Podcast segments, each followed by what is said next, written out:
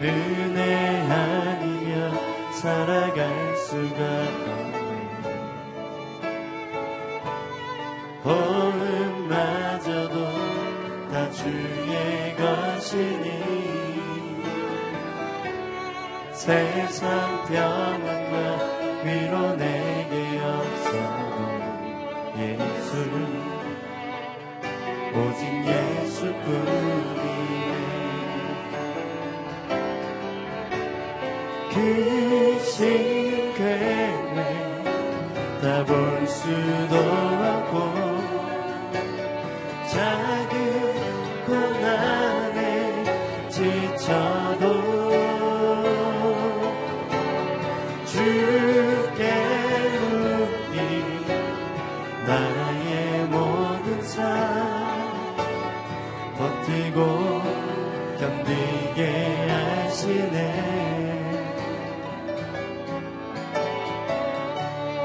은혜 아니면 살아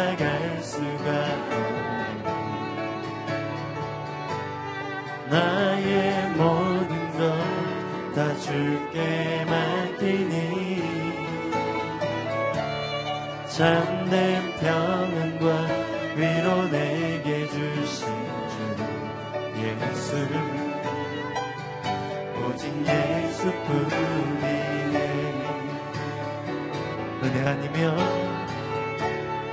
은혜 아니면 살아갈 수가 없네. 호흡마저도 호흡마저도 다 주의 것이니. 세상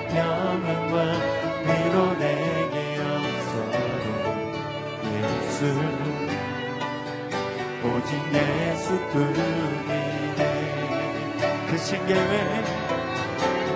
그 신계회. 다 볼 수도 없고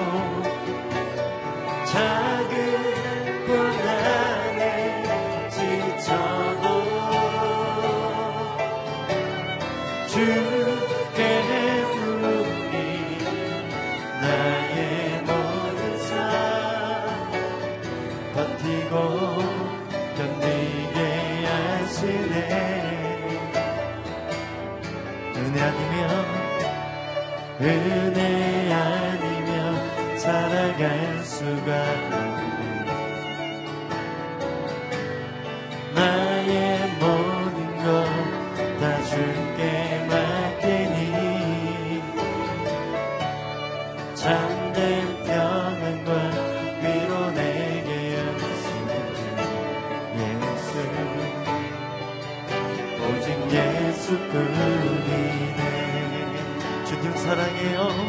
주님 사랑해요.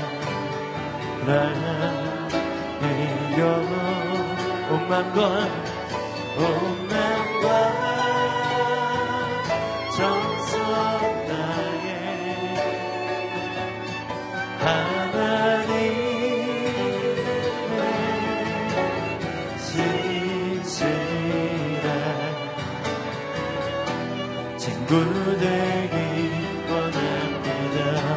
우리 두 손 높이 들고 주님 사랑해요. 주님 사랑해요. 오만과 오만과 정성 하나님의 신실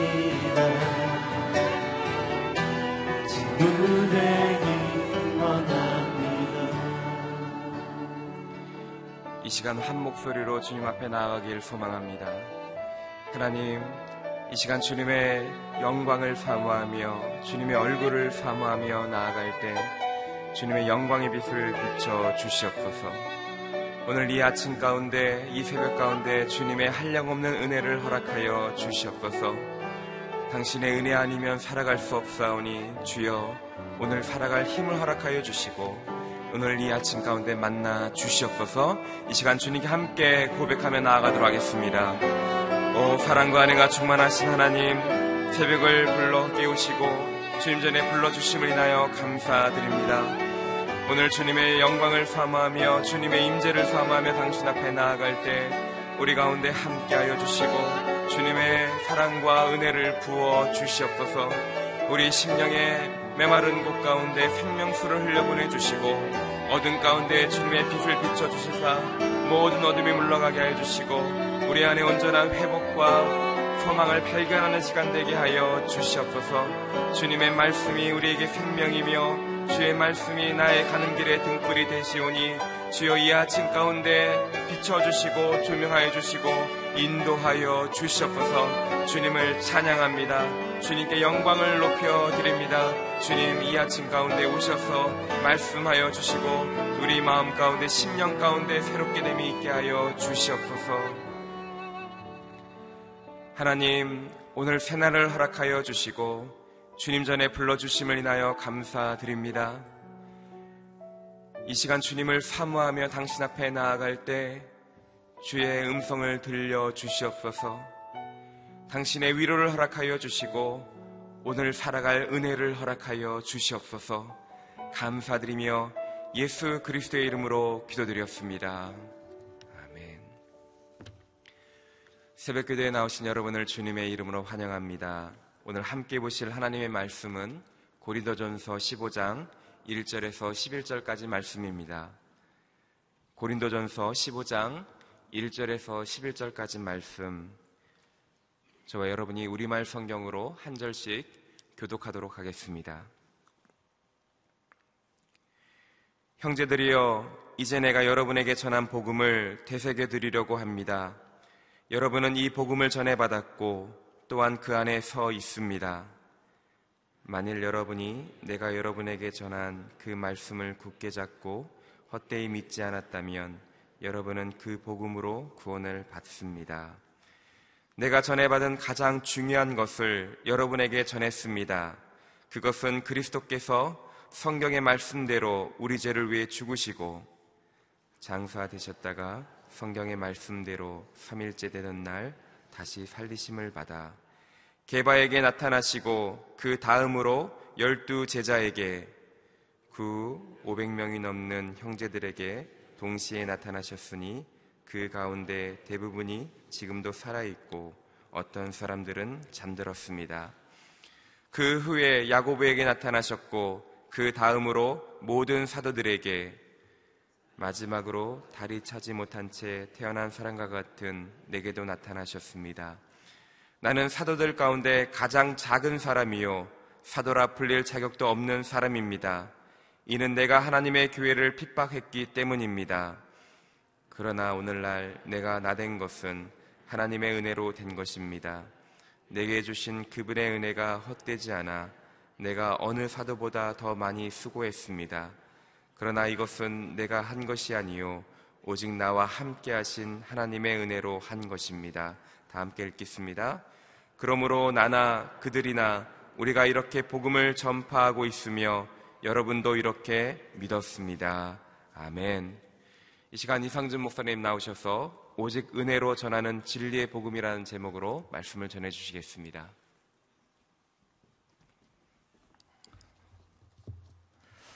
할렐루야.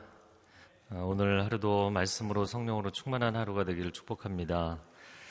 고린도전서 15장이 시작되는데요. 부활장입니다. 아, 은사장, 사랑장, 은사 활용장 그리고 15장은 부활장입니다.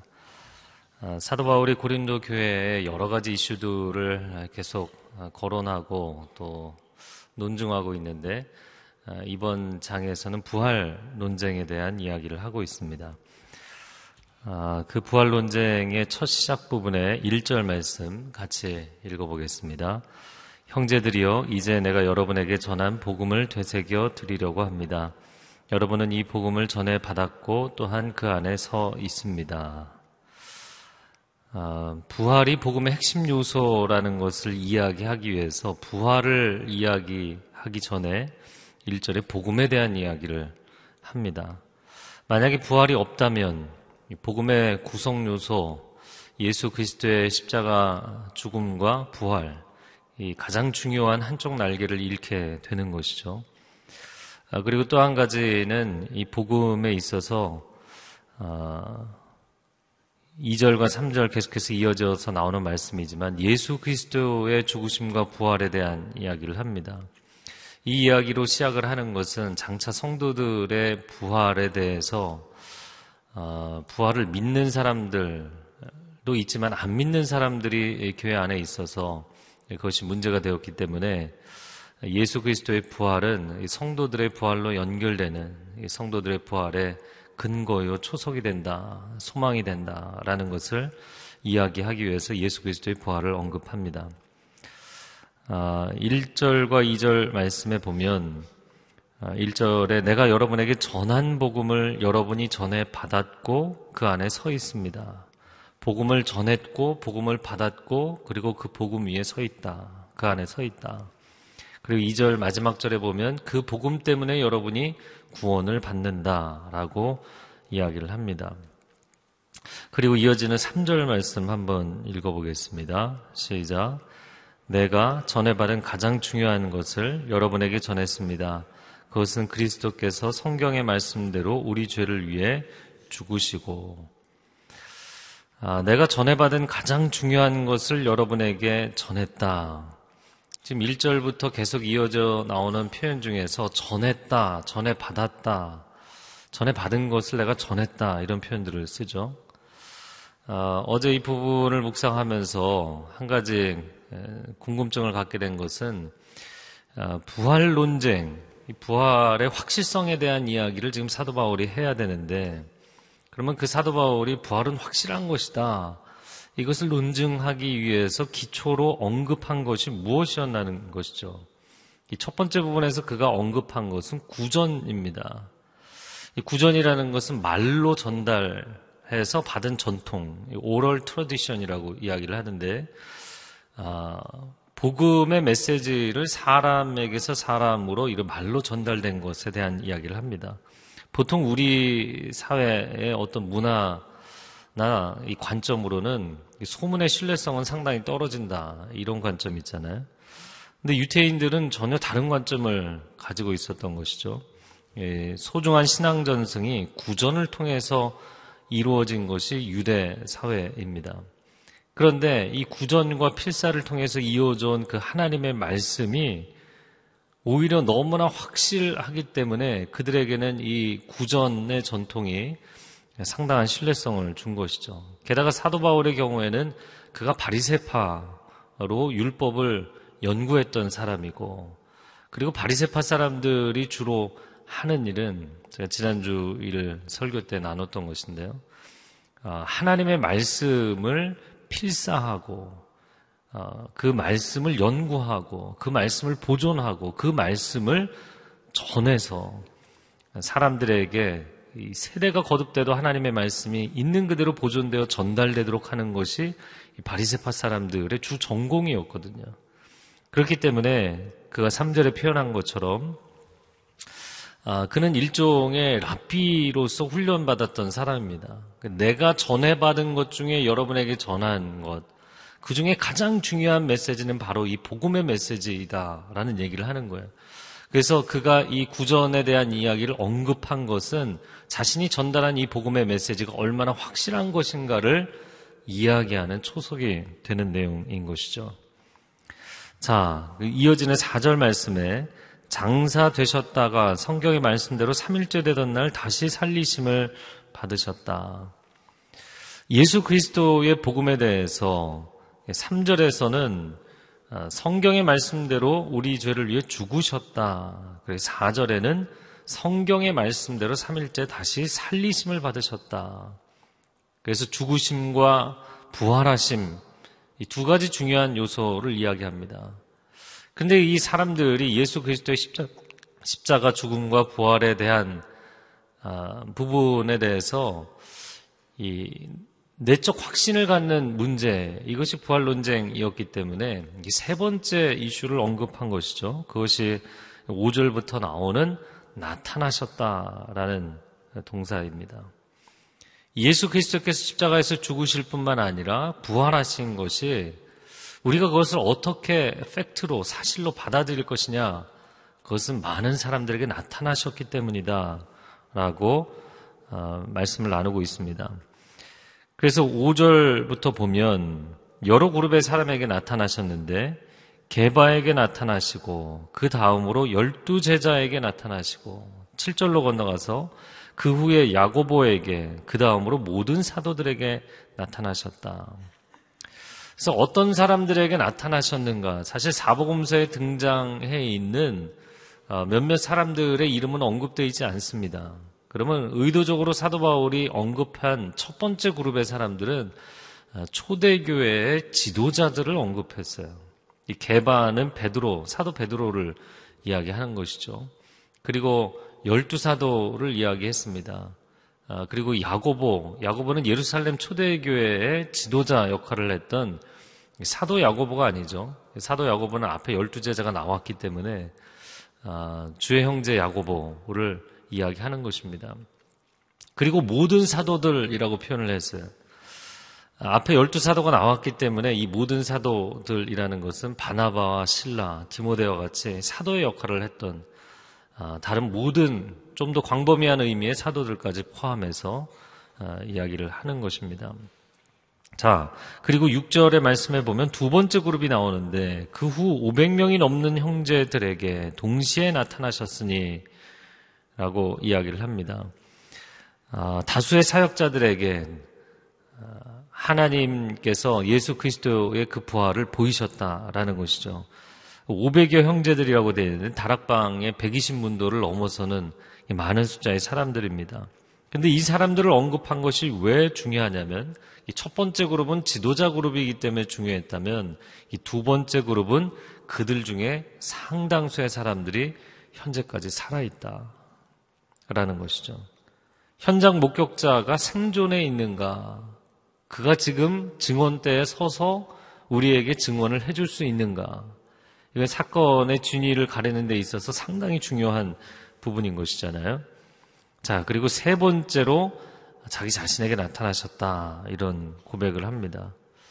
자, 이 사도 바울의 고백, 그 부활 논쟁에 대한 이야기를 하면서 쭉 논증을 해 나가는 이 아주 논리적인 과정인데요. 사실은 이 논, 논리적인 어, 논증의 과정에 있어서 그가 고백한 것, 자신이 전해 들은 것을 전달했을 뿐만 아니라 성경의 말씀대로 확실한 것이다 라는 표현을 반복해서 사용을 했죠. 3절과 4절에 반복해서 사용했고 또 한 가지 그의 생애에서 담에색 도상에서 예수 그리스도의 부활, 부활하신 주님을 만나는 체험을 했죠. 그러니까 객관적으로 사람들에게 받은 것, 그리고 하나님의 말씀으로 확인한 것, 또 주관적인 체험, 이 모든 것이 부활의 사건을 검증한 것이다. 라는 이야기를 하는 것입니다. 여러분, 우리의 신앙이 사도바울 같은 신앙이 될 수 있기를 축복합니다. 어떤 사람들은 너무 이 지성적인 것에만 치우쳐서 말씀을 지식적으로만 받아들이고 그것이 나의 체험이 되지 못하는 경우들이 있습니다. 여러분, 하나님께서 주신 말씀이 지식에 머무르는 것이 아니라 여러분의 삶의 구체적인 신앙의 체험이 될 수 있기를 바랍니다. 또 어떤 분들은 이제 체험파인 것이죠. 그래서 영적인 체험은 하지만 그것을 하나님의 말씀으로 검증하지 못하고 체계를 잡지 못하고 그냥 아, 이 현상적인 것, 결과론적인 신앙에만 빠지는 경우들이 있습니다. 아, 여러분이 신앙적으로 영적으로 체험하는 것이 하나님의 말씀의 기초 위에 서게 되기를 축복합니다. 그래서 말씀과 체험이 함께 가는 신앙이 되어야 하는 것이죠. 자, 그리고 이제 세 번째 8절 아, 말씀, 8절과 9절 말씀을 읽어보겠습니다. 시작. 마지막으로 다리 차지 못한 채 태어난 사람과 같은 내게도 나타나셨습니다. 나는 사도들 가운데 가장 작은 사람이요. 사도라 불릴 자격도 없는 사람입니다. 이는 내가 하나님의 교회를 핍박했기 때문입니다. 예, 사도 바울이 자기 자신을 뭐라고 표현했냐면 다리 차지 못해 못한 채 태어난 사람과 같은 나다. 뭐 우리말로 열 달을 채우지 못하고 나온 뭐 칠삭동이 팔삭동이 이런 표현을 쓰는 것과 마찬가지인 것이죠. 자기 자신을 아주 겸허하게 낮추어서 표현을 했습니다. 아, 그렇게 표현한 이유에 대해서 구절에 나는 사도들 중에 가장 작은 자다. 사실은 자격이 없는 자다. 왜냐하면 예수 믿는 사람들을 핍박했던 장본인이기 때문이다. 라는 이야기를 합니다. 근데 어떻게 이런 나에게 은혜를 베풀어 주셔서 나를 사도로 부르시고 하나님 자녀 삼으시고 사도로 불러 주셨는가. 그 감격의 고백이 이제 10절에 정점을 이루게 됩니다. 10절 말씀 같이 읽겠습니다. 그러나 오늘날 내가 나 된 것은 하나님의 은혜로 된 것입니다. 내게 주신 그분의 은혜가 헛되지 않아 내가 어느 사도보다 더 많이 수고했습니다. 그러나 이것은 내가 한 것이 아니요 오직 나와 함께 하신 하나님의 은혜로 한 것입니다. 아멘. 나의 나 된 것은 하나님의 은혜라. 나를 부르시니가 나를 보내시니가 하나님이십니다. 그 하나님의 은혜에 대한 고백, 이것은 우리의 신앙 고백에 있어서 아주 중요한 기본적 고백입니다. 근데 이 고백이 아, 이 부활장에 나오고 있다는 것 꼭 기억을 하시기 바랍니다. 사도 바울이 지금 사실 부활의 아, 사건에 대해서 논증하고 있는 것이잖아요.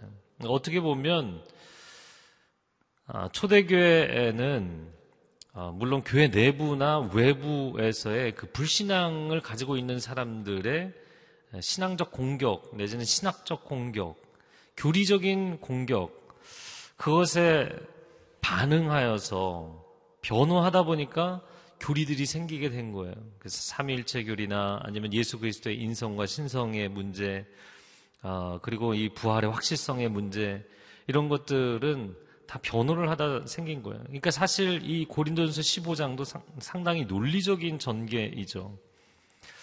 저는 사도 바울의 로마서나 이 고린도전서나 이 사도 바울의 서신서들을 보면서 참 좋은 것은 그에게는 교리가 교리로 끝나지 않는다는 거야. 자기 자신의 개인적인 신앙 고백으로 이어진다는 거야.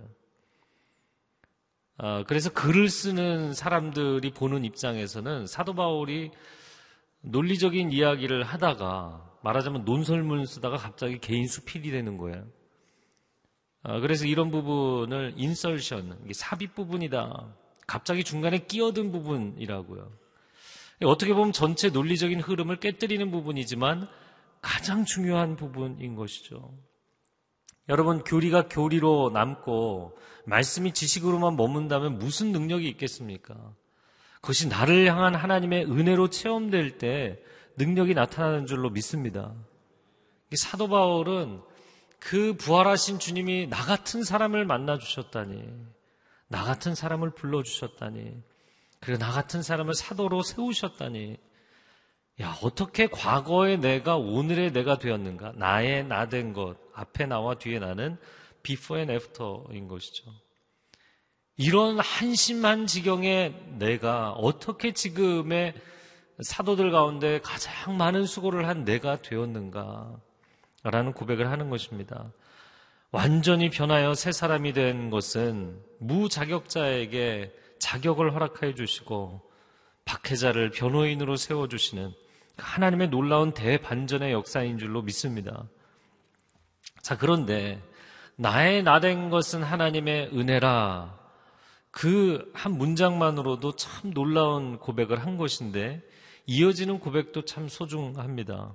내게 주신 그분의 은혜가 헛되지 않아 내가 어느 사도보다 더 많이 수고했습니다.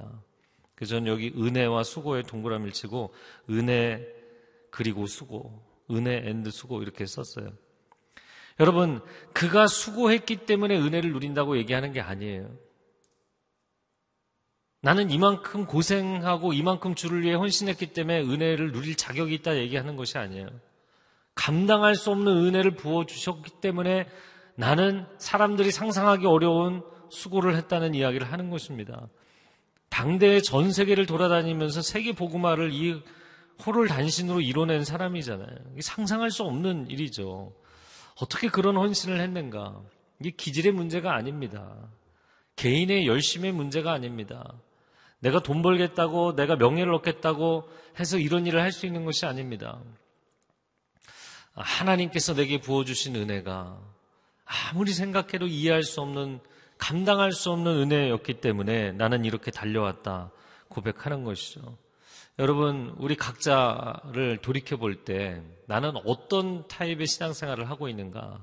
아까 제가 체험파, 말씀파 이렇게 말씀을 드렸는데 어, 이번에 또 나눠서 얘기를 해본다면 은혜파와 노력파. 이 은혜파의 사람들은 하나님 은혜만 믿고 노력을 하지 않는 어떻게 보면 실제성보다는 영성에 치중되어 있는 열방으로 가기보다는 현장보다는 골방에만 있는 물론 마리아와 같은 그런 예배자의 삶도 소중하지만 그런 정반대의 균형도 필요한 것이죠. 근데 노력파는 어떤가? 하나님의 은혜를 구하기보다는 내 개인적인 열심, 인간적인 계획과 열심과 추진력으로 인생의 모든 것을 해결하려고 하는 그런 부류의 사람들이 있죠. 여러분, 하나님의 은혜가 여러분의 삶에 가장 강력한 원동력이 되기를 축복합니다. 그래서 진정한 크리스찬은 하나님의 은혜와 나의 최선이 함께 가는 삶. 그래서 최고의 은혜를 부어주신 하나님께 나의 최선을 드리는 삶. 이 두 가지가 조화를 이룬다면 여러분의 삶 가운데는 사도 바울과 같은 폭발적인 능력과 은혜가 나타나게 될 줄로 믿습니다. 삶의 원동력은 단순히 돈 버는 것이나 성공하는 것이 아닙니다. 그것이 내 삶의 원동력이 돼서 매일같이 일하고 출근하고 아이를 돌본다면 그것은 반드시 허무해지게 돼 있어요. 반드시 허무한 지경에 이르게 돼 있습니다. 그래서 하나님을 알았던 솔로몬도 그, 그가 인생을 살아가는 것, 세상의 해 아래에 있는 모든 것이 얼마나 허무한지 12장에 걸쳐서 이야기했잖아요. 그래서 하나님을 경외하고 하나님을 사랑하는 것이 삶의 원동력이 되어야만 바른 삶이 될 수 있다는 것이 전도서의 마지막 결론이었죠. 아, 오늘 이 시간 우리가 함께 기도하겠습니다.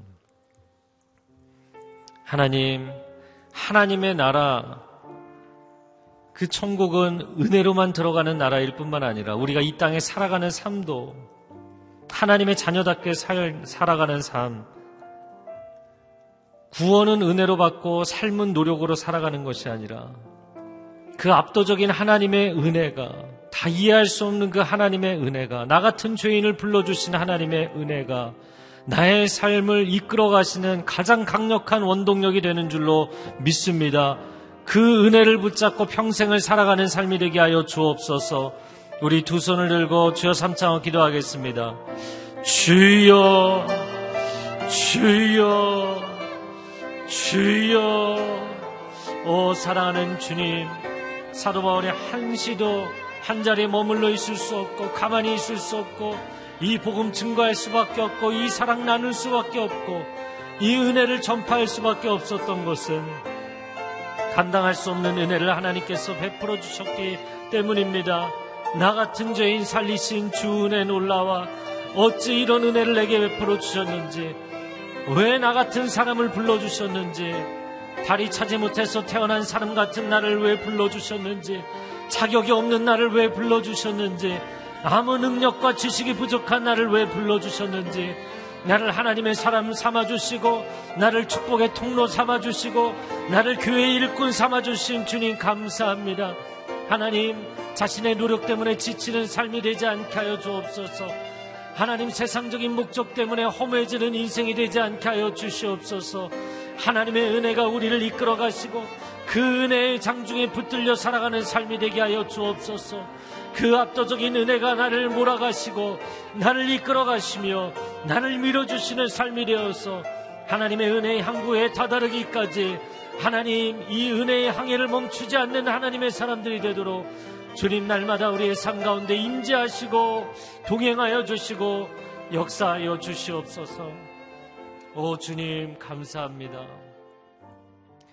주께서 나를 위해서 십자가에서 죽으신 것, 그리고 다시 살아나신 것, 우리는 십자가의 죽으심과 부활에 대해서 지식적으로 교리적으로만 접근하는 것이 아니라 사도 바울이 고백한 것처럼 과연 그 주님이 십자가에서 죽으신 주님이 부활하신 주님이 나에게 나타나셨는가?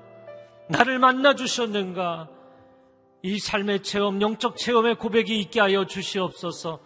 오늘 하루도 부활하신 주님과 동행하는 삶이 되게 하여 주시고 그 주님이 베풀어 주신 은혜가 나를 압도하시고 이끌어 가시는 삶이 되게 하여 주옵소서.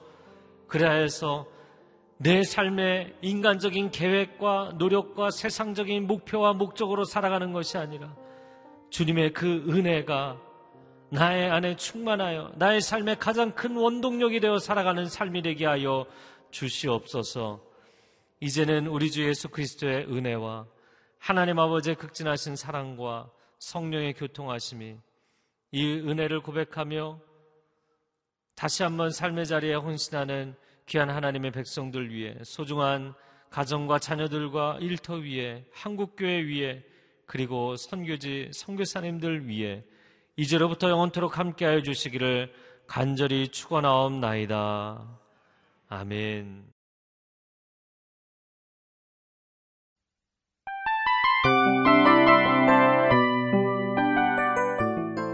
이 프로그램은 청취자 여러분의 소중한 후원으로 제작됩니다.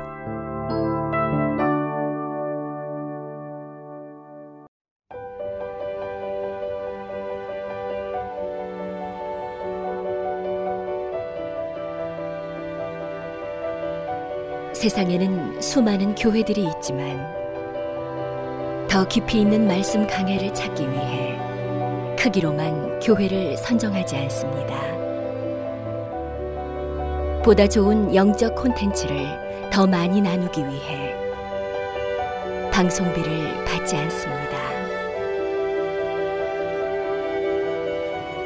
1년 365일 복음만 전하고 싶어서 우리는 광고를 하지 않습니다. 온누리의 복음을 땅끝까지 CGN TV와 함께 땅끝 성교사가 되주세요